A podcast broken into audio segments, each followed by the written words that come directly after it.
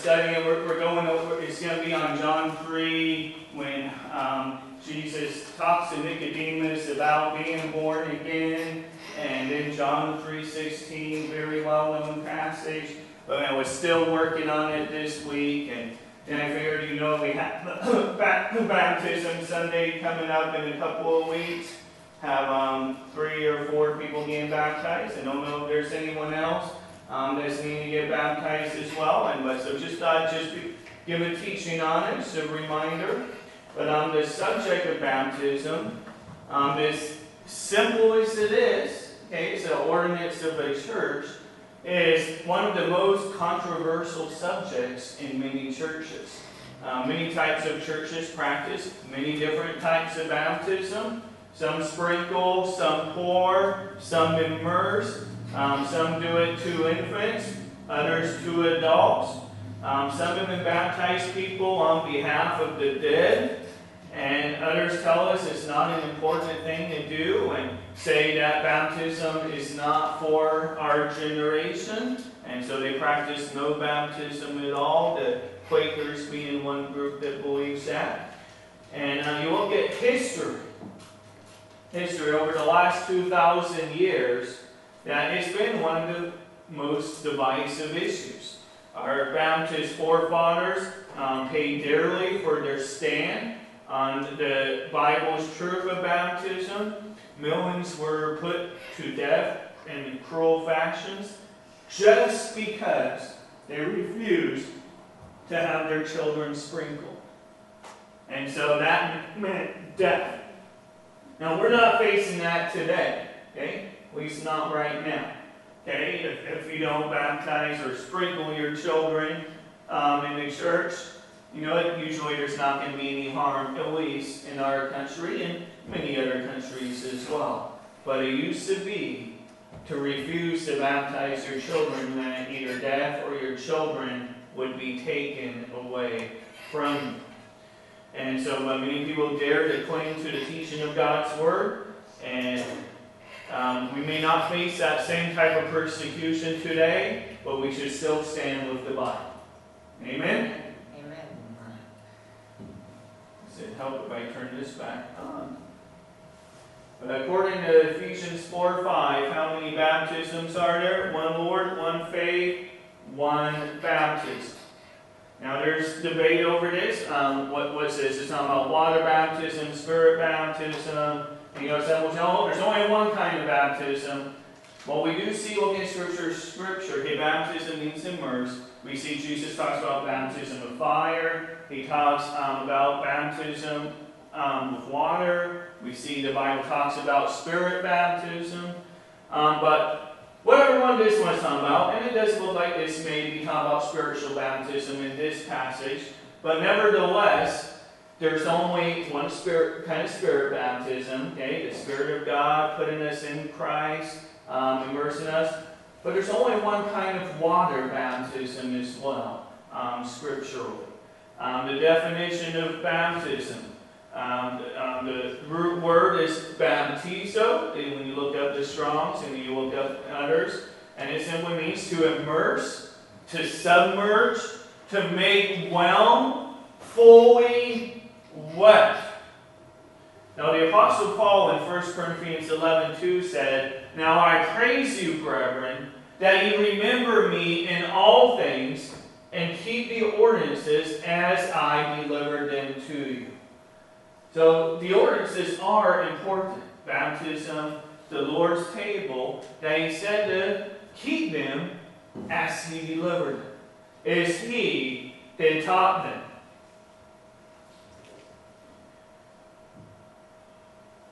Um, John Calvin said this about baptism. Whether the person baptized is to be wholly immersed, and that whether once or thrice, because there were some groups that they would actually baptize three times, um, as far as the Father, Son, Holy Ghost. So some, some of them do it that. Or whether he is only to be sprinkled with water, his view was it's not of the least consequence.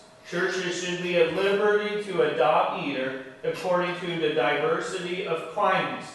Although, as he gives this admission, although it is evident that the term baptize means to immerse, and that this was the form used by the primitive church. So there's reformer, early 1500s. That said, biblically, scripturally, baptism was by immersion. But in his view was it doesn't really matter how you do it though. It doesn't matter once, three times, sprinkled, poured, whatever. He said it didn't really matter. I don't believe that's the view the Bible teaches. I believe the Bible does teach. Paul said, keep the ordinances, ordinances as I delivered it unto you. Baptism, this is Martin Luther, another reformer. Said baptism is a Greek word, and in Latin it may be rendered mersio, um, immersion. And though among the greater part of us this practice has fallen into disuse, nevertheless they that are baptized ought to be entirely immersed. So Martin Luther at this time, okay, he was one that put his 95 Theses on um, the Catholic Church door on why justifications by faith alone. And so here he acknowledges that, you know what, baptism by immersion, that's how the body did it in the Bible, but it came to a disuse. In his day, 1500s, Catholic Church, only they, they baptized um, infants at that time. And so he said, no longer do we really baptize by immersion, but that's how they did it biblically, and that's how it should be done. However, he abandoned those thoughts later on when he was beginning to be aligned with another group called the Anabaptists. That he, started saying, Oh, so you're one of those Anabaptists. And the Anabaptists were so hated by the Catholic Church, hated by the um, religious superiors, no one wanted to be aligned with what they called them the radicals. They were radicals called Anabaptists. They, they looked at them as they were re-baptizing. Anna means re. And so they looked at them as the re-baptizing people when they were already baptized as a baby. And the Catholic Church and even the Church of England would often say things jokingly but seriously that, oh, they want anabaptism, they want rebaptism, we'll give them a third baptism, and they would drown them. And so we're really sick. Well, who gave even these reformers the authority to change what baptism is? It's not for us to change. It's not for us to redefine what the Bible teaches. Okay, we see with, with, G, uh, with John the Baptist baptizing. Okay, we see a model that they were all baptized of him in the river of Jordan. Okay, doesn't say they were they were sprinkled. Doesn't say they were poor. It says they were in the river of Jordan. Now, it's kind of funny. You'll see some Roman Catholic pictures with Jesus in the river, and then they just pour water on his head. Oh, well, why do they even have a picture of getting all the way in the water and then pouring on it? Okay? Now, now they just don't go over, they just pour um, or sprinkle in the church. But we see again, John 3.23. And John also was baptized in Aenon near to Salim because there was much water there. Oh, if you're just going to do a little sprinkle, you wouldn't need much water. But he went there because there was much water Okay, we see in Acts, in Acts 8 36, um, 38. And they, they came into a certain water, and the eunuch said, See, here is water. What doth hinder me to be baptized? And then there's other scripture we'll get to down in a little bit. And it says, And they went down into the water, both Philip and the eunuch, and he baptized him. So they both went down into the water. Okay, now pray for first uh, baptism that we're having in two weeks. Pray for good weather, okay, because we're planning on going um, to a river. Um, if it ends up being real bad weather, um, then we need to get our portable baptistry kind of cleaned up and it needs some wheels on it. So maybe if anyone's able to do that, uh, maybe get some wheels on there just in case, so we're ready, and then we'll have it in the fellowship hall then. But mean, I think it's wonderful doing it at the river when possible, then it's able to be more of a public witness. Um, however, if it's pouring down rain, there probably wouldn't be other people witnessing either. Okay? Well, we see in Matthew 3.16, and Jesus, when he was baptized, went up straightway out of the water. Okay, so he was coming out of the water when he was baptized. Okay, incorrect modes of baptism. Okay, sprinkling. Okay, some people will try to say, okay, baptizo could be translated in different ways. Pouring, sprinkling, or immerse.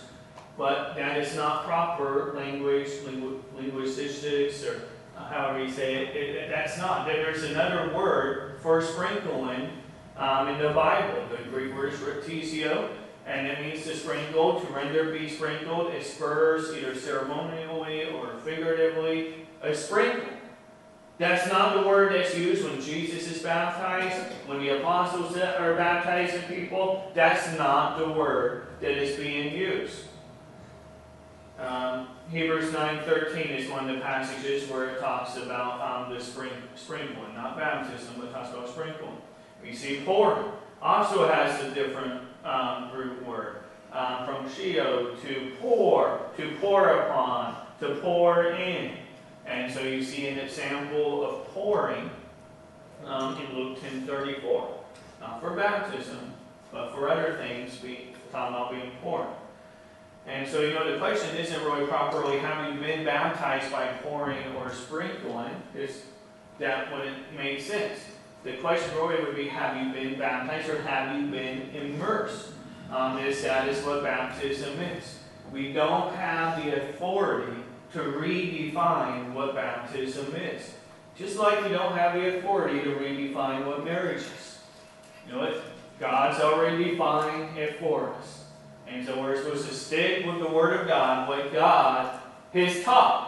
And so when you say, have you been baptized by pouring? Yeah, we know what you're meaning when you're asking someone that. But technically, it doesn't make sense. That's like saying, have you been immersed um, by pouring? And I guess that could happen in a hurricane, okay? You could have it pour down and you could end up being immersed. So I guess there is a way, it's possible. But typically, that's not what you see in the church when there's pouring or sprinkling.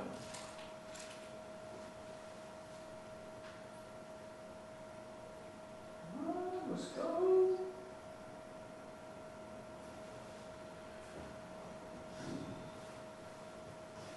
Okay, So there's just pictures, pouring, sprinkling.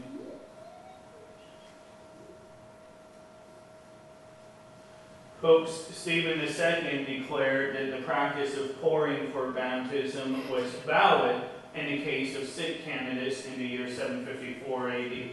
So at first they were just trying to make it a convenience factor, which still isn't scriptural, but that's how it started, um, trying to make it pouring in. The Roman Catholic Church Council of Ravenna, 1311 AD, gave the first official sanction of sprinkling. Um, prior to these times, immersion was the usual mode of practice.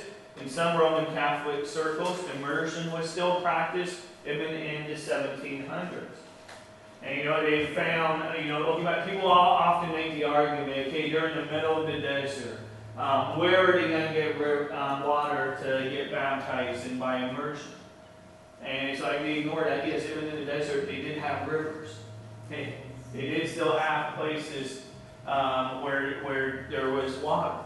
But they've also found, um, discovered in ancient churches that are tore down, that they had spots that they believe are pretty certain that they serve as baptistry pools, and that it was big enough to be immersed.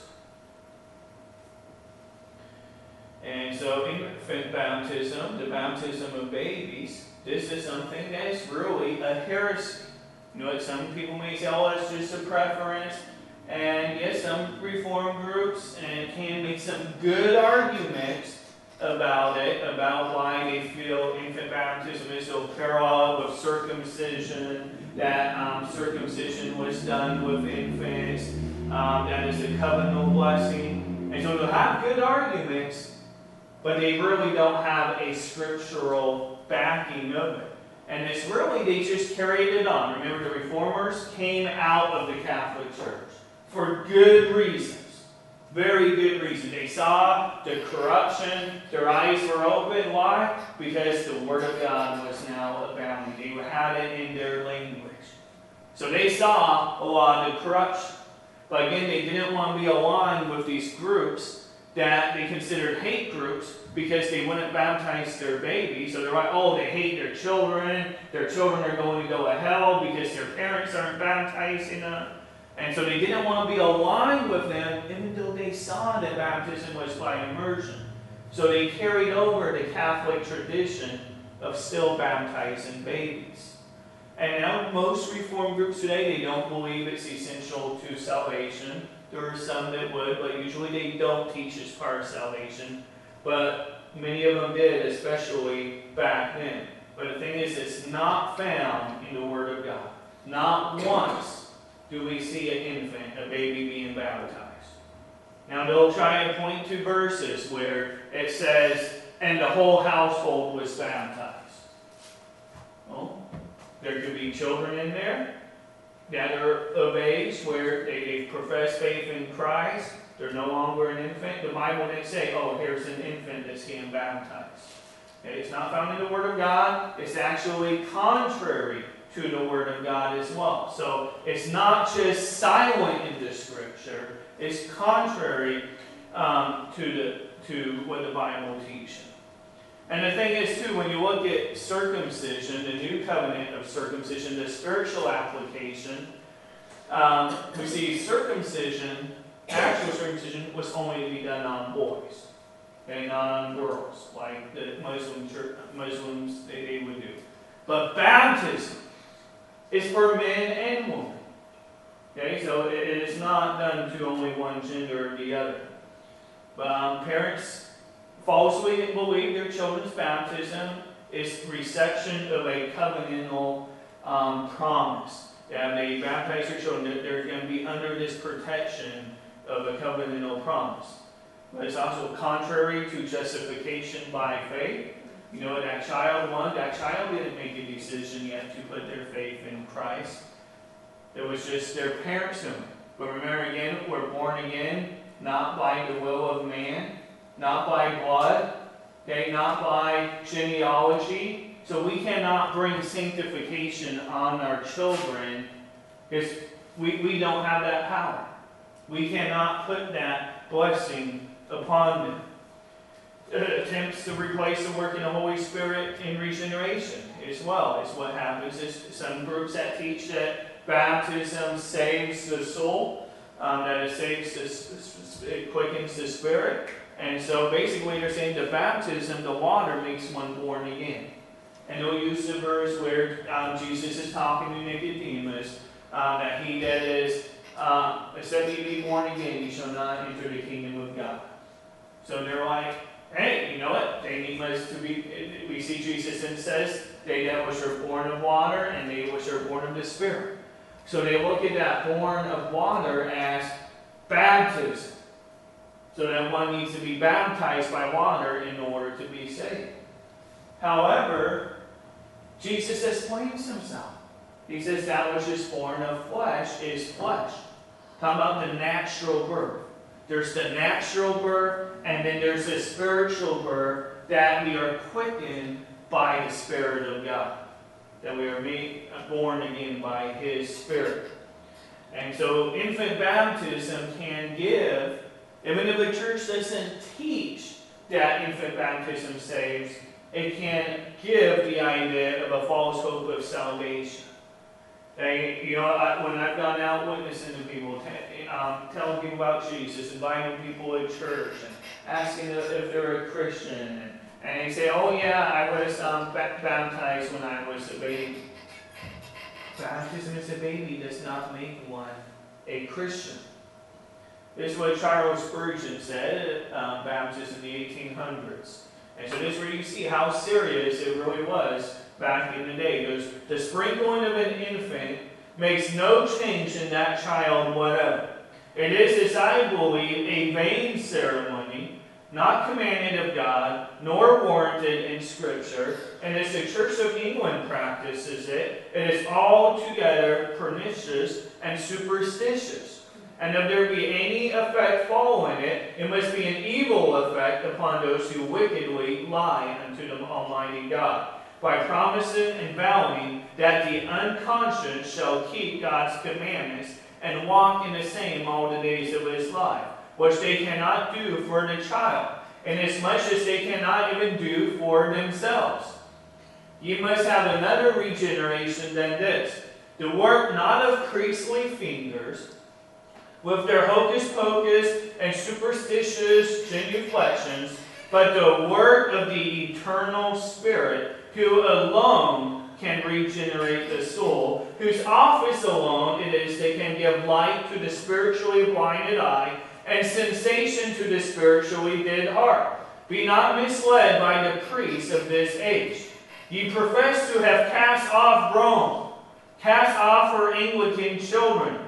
Wear not the rags of her superstition, nor bear her mark in your foreheads. Ye must be born again in another sense than formality can work in you. It must be an inward work, a spiritual work, and only this can save your souls. If any man be in Christ Jesus, he is a new creature. That is, he has experienced a radical change. And so then they recognize how evil infant baptism is. We kind of often think, oh, it's just innocent ceremony, um, maybe kind of as of doing a baby dedication or something like that. But we see scripturally and historically, it was something that was opposed. And if um, baptism saved children, then why don't we ever see Jesus gathering all the children for the sake of baptizing? You don't see it. Spurgeon debating someone said, Quote me a verse. Quote me a Bible verse that teaches infant baptism. And I'll quote you one against it.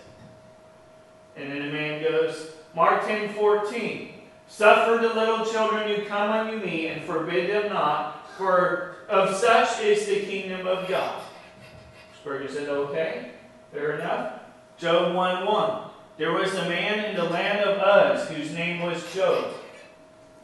It's the scripture he gave him. And the man goes, what, what in the world does that have to do with infant baptism? He says, the same amount yours does. Same amount. How, how does your verse talk about infant baptism? Jesus talking about the children coming to him. He wasn't talking about infant baptism. So, how does the verse you gave have anything to do with infant baptism?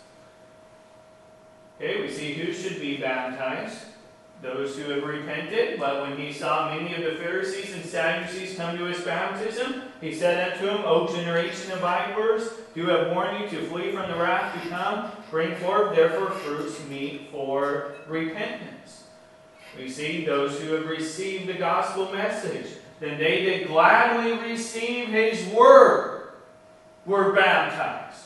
And the same day there were added unto them about 3,000 souls. Okay, so it wasn't a baby getting baptized. It was someone that's received the word. They've heard the word of God. It got in their life. They were saved. They were baptized. And then they were added unto the church. We see it's those who believe on Christ. And here's um, this passage that we just had part of before. We're going to have the whole part in here now. And as they went, as they went on their way, they came into a certain water. And the eunuch said, See, here is water. What doth hinder me to be baptized? Okay? What do I need to do in order to be baptized?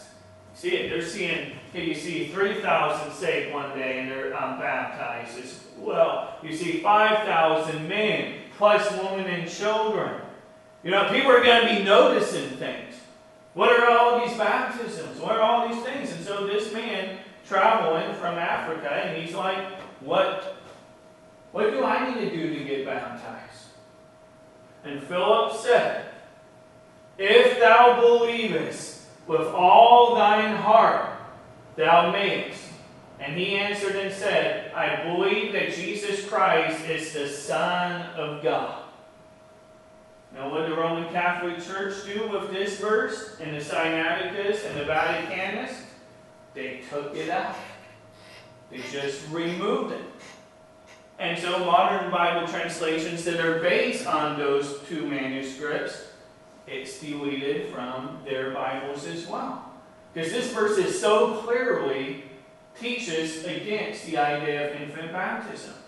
He gives the requirement for baptism. And says, If thou believest with all thine heart thou mayest. And what he answered? I believe that Jesus Christ is the Son of God. And so this whole portion that I put in italics is completely missing from a lot of the new Bibles. And then we see it goes on, and he commanded the chariot to stand still, and they went down both into the water, both Philip and the eunuch, and he baptized. Okay, so he met the requirement. He placed his faith in Christ.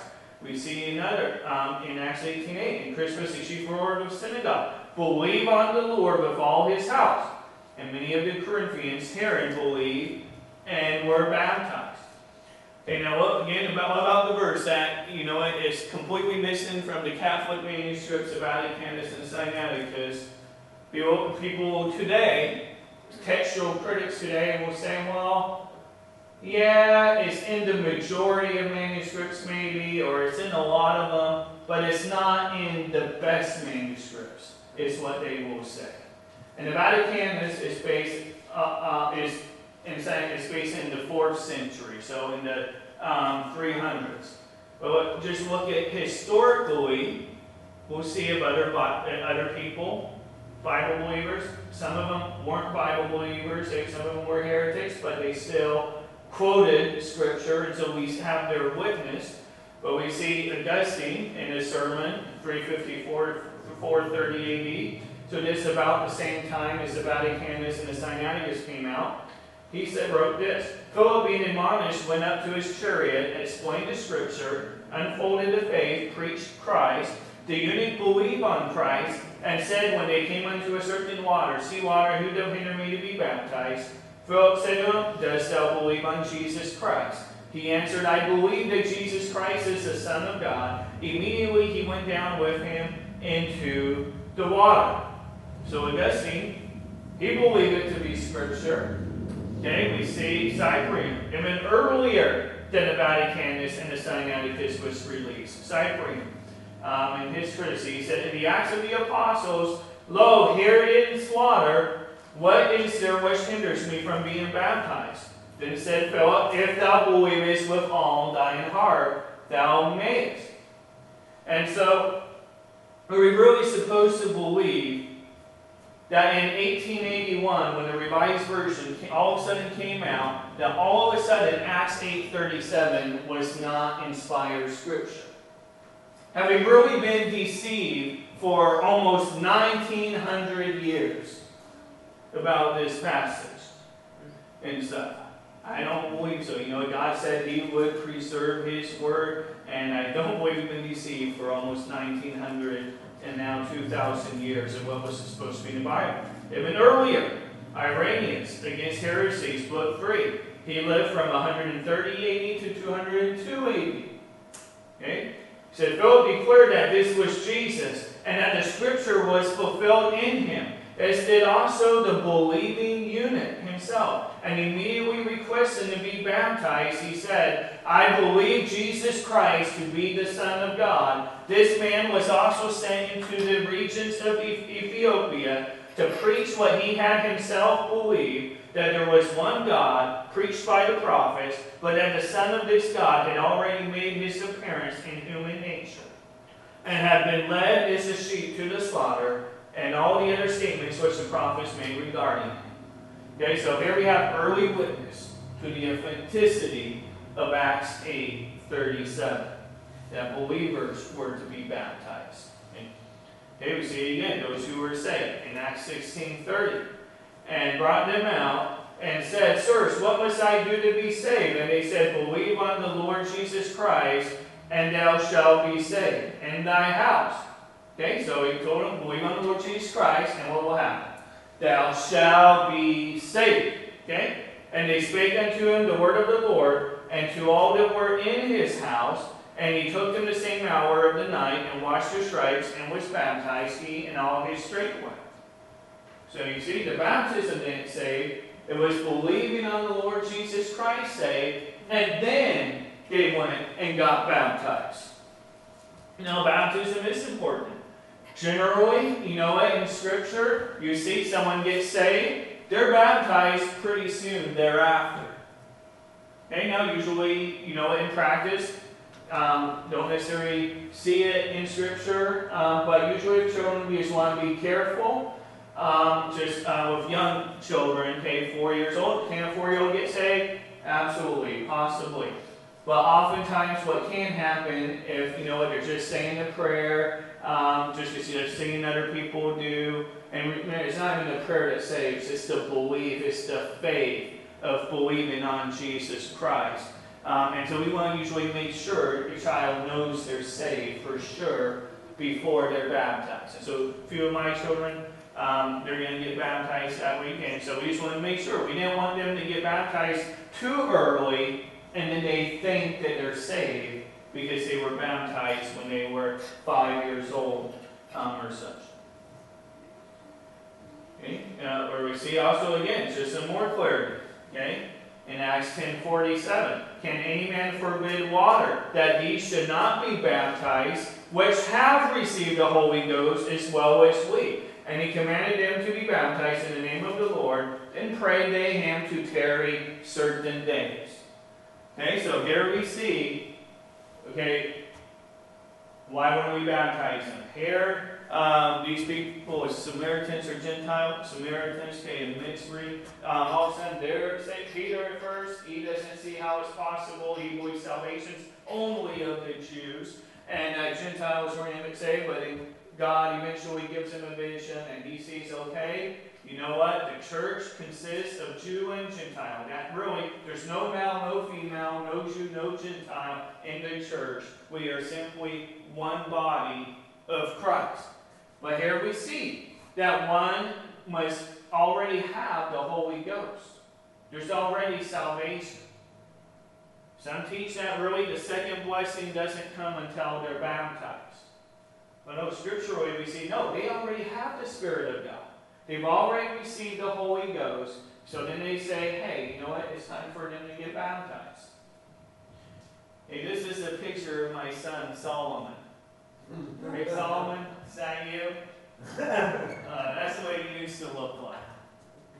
Yeah, that, that's you, him, right? Is that your sister? Okay. All right. This is a picture of my son Solomon. Is that right? Okay, so the proper picture of baptism, you know, the proper picture is important. Some say, you know what, the mode doesn't matter. It doesn't matter what it pictures us. But it does matter because it symbolizes, it represents something. And so, for the gorilla, okay, that wasn't a picture of him. Now, maybe someone did name that gorilla Solomon, so maybe it really was. Okay? but it wasn't my son, Solomon. Okay? Okay? The picture matters. Okay? We see, let's see what picture baptism shows. It says Roman Romans 6. Know ye not that so many of us as were baptized into Jesus Christ were baptized into his death? Okay, now this would be a spiritual baptism. This is not water baptism here, but this is the spiritual baptism. Um, and in the water baptism pictures the spiritual baptism. Okay, we're baptized into Jesus Christ. Okay, we are, when we're saved, we are immersed in Jesus Christ. We have all of Jesus Christ we're ever going to get when we are when we are saved. Okay, now one day we'll see him with our eyes, okay? But we say, therefore we are buried with him by baptism into death, that like as Christ was raised up from the dead by the glory of the Father, even so we should walk in newness of life. For if we have been planted together in the likeness of his death, we shall be also in the likeness of his resurrection. Okay, the water baptism pictures the spiritual baptism, in that, okay, we are buried with him by baptism into death. Okay? It pictures the death, burial, and the resurrection of Christ. That will also be in the likeness of his resurrection. It also, you could say, it symbolizes the death of the old man and symbolizes we're raised a new creature in Christ. Now, the water baptism doesn't make us a new creature in Christ, but it pictures, it illustrates what has happened spiritually inward. Um, does the proper picture or symbol matter? Oh, it mattered to my son. He didn't want to be like into that gorilla. Uh, when I used that illustration in the past, he cried. Uh, now he's a little bit older, so he his feelings all hurt. But he was mad. He was like, That is not me. well, let's see it some, some pictures. Exodus 17. And the Lord said unto Moses, Go on before the people, and take with thee of the elders of Israel, and thy rod, wherewith thou smotest the river, take in thine hand, and go. Behold, I will stand before thee upon the rock in Horeb, and thou shalt smite the rock, and there shall come water out of it, that the people may drink. And Moses did so in the sight of the elders of Israel. Okay, now in Numbers. Take the rod and gather thou the assembly together, thou and Aaron thy brother, and speak ye unto the rock before their eyes. This time he doesn't say smite the rock. He says speak to the rock. Okay? Speak ye unto the rock before their eyes, and it shall give forth its water, and thou shalt bring forth to them water out of the rock, so thou shalt give to the congregation and their beasts drink. And Moses took the rod from before the Lord as he commanded him, and Moses and Aaron gathered the congregation together before the rock, and he said unto them, Hear now, ye rebels! Must we fetch you water out of the rock, this rock? And Moses lifted up his hand, and with his rod he smote the rock twice. And the water came out abundantly, and the congregation drank, and their beasts also. Now, did God's instruction really matter? Is the picture or symbol really that important? Water still came out after all. The water came out, so did the picture not matter? You know, that is God's grace. That is God's mercy in taking care of his people even when they disobey. Okay? However, let's see if it mattered to God. It says, and the Lord spake unto Moses and Aaron, because he believed me not, to sanctify me in the eyes of the children of Israel. Therefore ye shall not bring this congregation into the land which I have given them. Uh, okay? God was upset. Yes, Moses was frustrated. He was frustrated that Israel was rebelling. And you know what usually happens when we as parents or grandparents we're frustrated? Usually we don't make the right forms of correction. You know, we usually make some mistakes. Maybe we're yelling at the wrong child. Or, uh, I mean, we make mistakes when we're in frustration. So, just when you're frustrated, calm down first, okay? Settle down, okay? Don't destroy the picture. Don't destroy the picture of discipline. Discipline's for the unruly, okay? Not for the one that's being good, but just happen to be with them, okay? Okay, we see, let's see that the, what the picture, or what was picturing. Moreover, brethren, I would not that you should be ignorant, how that all our fathers were under the cloud, and all passed through the sea, and were all baptized unto Moses, in the cloud and in the sea, and did all eat the same spiritual meat, and did all drink the same spiritual drink. For they drank of that spiritual rock that followed them, and that rock was Christ. See, imagine that rock was Christ. And you know what? That rock was to be smitten the first time. Okay? Jesus was to die for us once and for all. Not two times, not three times. He was to die once. And then we're to speak. You know, we're able to speak to the Father pray in Jesus' name. We see Jesus in John 7 says, the last day, that great day of the feast, Jesus stood and cried, saying, If any man thirst, let him come unto me and drink. He that believe upon me, as the scripture has said, out of his belly shall flow rivers of living water. Okay, come, come, where after Jesus was smitten once, you know what? They believe on Jesus. And what did God say to Moses? Ye believe not. You didn't believe that speaking to it was going to have it come forth. but you smoked it, because that's the miracle you saw before, and you did it in frustration. Okay? Moses did not get to bring the people to the land of Israel because he destroyed the picture. That's why we take the ordinances seriously. That we want to baptize right, we want to partake of the Lord's table right. The picture matters. Moses broke the symbol of God. Christ was smitten once for us, not twice. Speaking to the rock, the picture of the access believers have in Christ. Okay, the Bible says, who need him not daily as those high priests to offer up sacrifice for his own sins, and then for the people's. For this he did once, and he offered up himself. So Christ was once suffered to bear the sins of many, and unto them that look for him shall he appear a second time without sin unto salvation. Okay, the second time, it did not need to be smitten. And so the picture, symbolism, does matter. We see buried with him um, in baptism. Um, we are buried with him by baptism in new death, climbing together in the likeness of his death, risen with him, like as Christ was raised up from the dead. And so we also should walk in newness of life, in the likeness of his resurrection. And so immersion, you have a going down, a picture of death, and a picture of resurrection. Um, if one was baptized, again, it's not even using the proper term, but by pouring or sprinkling, after they were saved, God's symbols still matter. We ought to obey God rather than the tradition of churches. Charles Spurgeon also said this about um, the teaching that baptism saves. He said, For of all lies which have dragged millions down to hell, I looked upon this as being one of the most atrocious. That in a Protestant church there should be found those who swear that baptism saves the soul.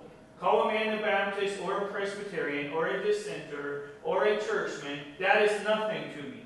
If he says that baptism saves the soul, out upon him, out upon him, he states what God never taught, what the Bible never laid down.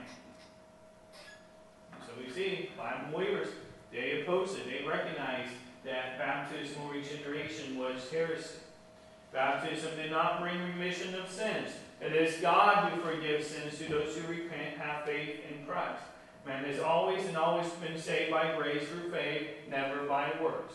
We see, again in Acts 10, any man forbid water, that he should not be baptized, which have received the Holy Ghost as well. If we, man was saved differently in different dispensations, then there would be no need for Jesus to die for us. We could have always been saved the same way. But the New Testament often quotes the Old Testament as proof of salvation being by grace through faith, that no flesh shall be able to glory in the presence of the merits in what she has done. The thief on the cross, okay? Not in the church age yet, okay? But the thief on the cross whom Jesus said, Today thou shalt be with me in paradise, was never baptized. So baptism did not save him back then. Okay? He was in paradise. Now he didn't go to heaven yet. Okay? Paradise isn't heaven because no man have ascended yet until Jesus went to the heart of the earth, released those that were in Abraham's bosom, also called paradise. After his death, burial, resurrection, then we see the other saints resurrect with him. In Acts, we see people having the Holy Ghost before they were baptized. Christ forgave sin without people being baptized. Son, be a good short chair. Thy sins be forgiven thee. The Apostle Paul made a distinction between the gospel and baptism. He said, I thank God that I baptized none of you, but Crispus and Gaius, lest any should say that I had baptized in my own name. And I baptized also the household of Stephanas. Besides, I know not whether I baptized any other. For Christ sent me not to baptize, but to preach the gospel, not with wisdom of words, lest the cross of Christ should be made of none effect. So Paul saw a distinction between the gospel and baptism. Now some will quote this and say, okay, we don't need to baptize today. Paul wasn't sent to baptize. No, it's the church. The church was told to teach all nations baptize. He's just saying himself personally Okay, this is where, okay, and people do it today, preacher worship, or they see a preacher they really look up to as their heroes. And it's one thing, okay, you know, for a preacher maybe be a child's hero, where like, man, I want to be a preacher like that one day, or um, that, those are better heroes than any celebrities that are out there. Okay, but we can't lift man too high on the pedestal where it becomes man worship. And even in Paul's day, it happened where people would obey Paul. You know, people have been said, okay, is this Mercury and Jupiter? Okay, or these are gods, they come down. Okay, some of the miracles that he did. But he was thankful that he only baptized a few, lest people would say, oh, I was baptized in the name of Paul. We see that Paul tells the church at Corinth, you're carnal. You're saying, I'm of Paul, I'm of Apollos. He says, no, we're of the same body. It's God that builds. It's God that gives the increase. We water, we plant, we are laborers with God. But this would make no sense if baptism was part of the gospel. If baptism saved the soul. It would make no sense if he said, I'm sent to preach the gospel but not baptize what you need to do to get saved. It wouldn't make any sense. Okay? So these shows are separation. Some will quote when Jesus said that he that believeth and is baptized shall be saved. You know, if we read on, it says, He that believeth not shall be damned. Yes, if someone believes and if they're baptized, okay, they're saved. It's not the baptism that saved them, but they were also baptized. It's like me saying, if you believe on Christ and you go to church, uh, man, you're a child of God. Now, going to church didn't make you a child of God. It's the belief that did but you also go to church. And so Jesus said, They that believe not shall be damned. And that, as we see in Scripture, generally, people got saved, they got baptized pretty shortly thereafter. Baptism is a symbol of salvation, not a seal of salvation. Baptism is an ordinance, not a sacrament. It's not a saving merit. It's not a means of receiving saving grace. Baptism is an act of the newborn Christian, not a means of making someone a Christian. Some unscriptural denominations, okay? You see the Roman Catholic Church believes it has saving merit. Um, they believe in pouring, sprinkling, and they baptize infants. Lutheran, um, most believe it has that element of saving merit. Not all do. Um, they use any mode. Infants, Methodist, Yes, um, and again, there's asterisk because not all of them believe it's a saving merit. Um, Presbyterians generally do not believe that baptism saves, but they do say any mode is acceptable and that, yes, they baptize infants. Other Reformed groups usually know it doesn't save the soul, it's the symbol, but they accept any method and they usually or sprinkling, and yes, they baptize infants. Um, in Anglican, United Pentecostal, okay, United Pentecostal. They believe it brings salvation, but they baptize by immersion. They baptize by immersion. They don't baptize infants, but they teach another gospel that it gives saving merit. The Church of Christ, same thing. They believe it gives saving merit. Quakers, no, no baptism. Those are unscriptural views. The authority to baptize, John the Baptist, we see had the authority. You know, when, when people were asking Jesus, what authority do you do these things?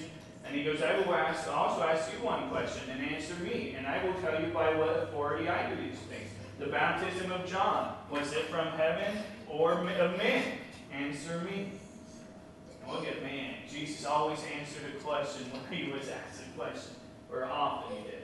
He said, they said, if we shall say from heaven, he will say, why then did you not believe him? What did John preach? Jesus. Jesus, the Lamb of God. But we shall say of men, they feared the people. For all men counted John that he was a prophet indeed. And he answered and said unto Jesus, We cannot tell. And Jesus answered and said unto him, Neither do I tell you by what authority I do these things of no evidence. It's from heaven is from the Father. And we see Jesus Christ had the authority to baptize. Um, Jesus made and baptized more disciples than John, Though Jesus himself baptized not but his disciples. Okay, so he gave that authority to his disciples. We see he gave it to the church. He spake unto him, saying, All power is given unto me in heaven and in earth. Go ye therefore and teach all nations, baptizing them in the name of the Father, and of the Son, and of the Holy Ghost, teaching them to observe all things whatsoever I have commanded you. And lo, I am with you always, even unto the end of the world. You know, the Great Commission was given just to individual Christians per se, then we would not be able to truly obey it.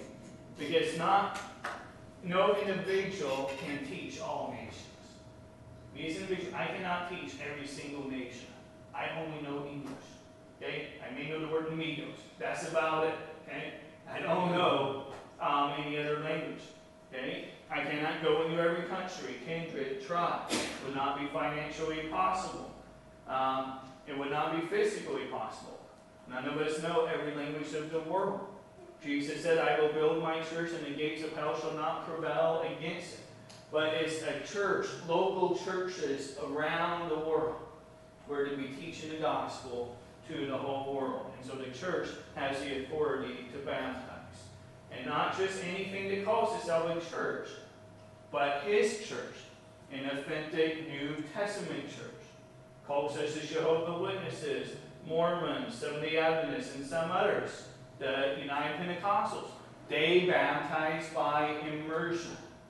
But their founder is not Christ, and they teach heretical doctrines. Their baptism would not be a scriptural baptism if it was not administered by a scriptural church. And so that's why sometimes when people come, they want to join the church, they need to be rebaptized. Always for sure if they were baptized as an infant or by or sprinkling. But many times, even if they were baptized by immersion in another church, that if it wasn't a scriptural church, then they cannot be receiving membership with an unscriptural baptism. And some that's okay, so does it have to be a Baptist church and then? Hey, look at history, okay? They were not always called Baptists. Okay? The church that um, um, in Ephesus, okay? They weren't titled the Baptist Church. But were they a scriptural church? Yes, it was a scriptural New Testament church. And now, can there be a church that scripturally, um, they may have some doctrines a little bit off? Sure. You know, here are we think that we're the only ones that have every doctrine and everything right. We're fallible sinners and we make a fallible church. You see the church at Corinth. They had even some doctrinal issues, but their baptism would still be accepted. Okay? But when it comes to the gospel message, when the gospel is distorted, when it is another way of salvation, like the United Pentecostal Church, they teach that you must be baptized in Jesus' name, not in the name of Father, Son, and Holy Ghost. And they'll quote a few scriptures for that, where the Bible talks about they're baptized in the name of the Lord. And so they'll try to use that. But then they'll say, unless you're baptized in Jesus' name by immersion in their church, then they say you're not saved. And so, say if someone was to transfer their membership, say they want to come here, join this church, they would need to be one thing to make sure that they're saved. Okay? Perhaps they were saved themselves. They didn't accept their church's teaching on it, but maybe they were, general, they were saved. But they would need to get scripturally baptized here, because they were baptized in a church that did not have the scriptural authority to baptize. And now, usually, sometimes that kind of hurts people's feelings. Who are you to say my baptism is not valid? It's usually what they'll say. And sometimes they'll try to bring someone else in the church on their side, and they'll try to say, oh yeah, you're being discriminatory. No, no, we're trying to follow the Bible. It's not because their church didn't have Baptists in the time. It's because they were a church that preaches a different gospel. They teach heresy. Okay? The four questions you can ask yourself in figuring out what is truly a proper church. And I'm not talking about the individual local church, but as a whole when they were started. Where was it initially established? Okay, you see the Roman Catholic Church. Um, okay, you know it kind of started by um, basically Constantine in the 300s. Um, when was it established? Okay, um, Jehovah Witnesses, uh, who, who its founder traced to be. Okay, Charles Russell. Okay, the Mormon Church, Joseph Smith. Okay, and what is its doctrine? Okay, what, what is its teachings? What's its doctrine on the gospel? Its doctrine on the Word of God. And if it says Joseph Smith, okay, that's not a scriptural church. Even if a church has some genuine believers in it, a Lutheran church, okay, started in the 1500s. It was not the church Jesus started. You know, we don't look to any particular man in history that started the church except for Jesus Christ. Jesus is the founder of the church. Not Charles Russell, not Joseph Smith, um, not the, those that started the Pentecostal groups or the Assembly of God churches.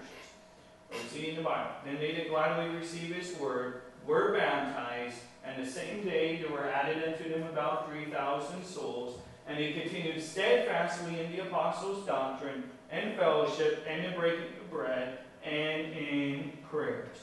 Christ commanded baptism. Christ was our example. Christians in the Bible were baptized.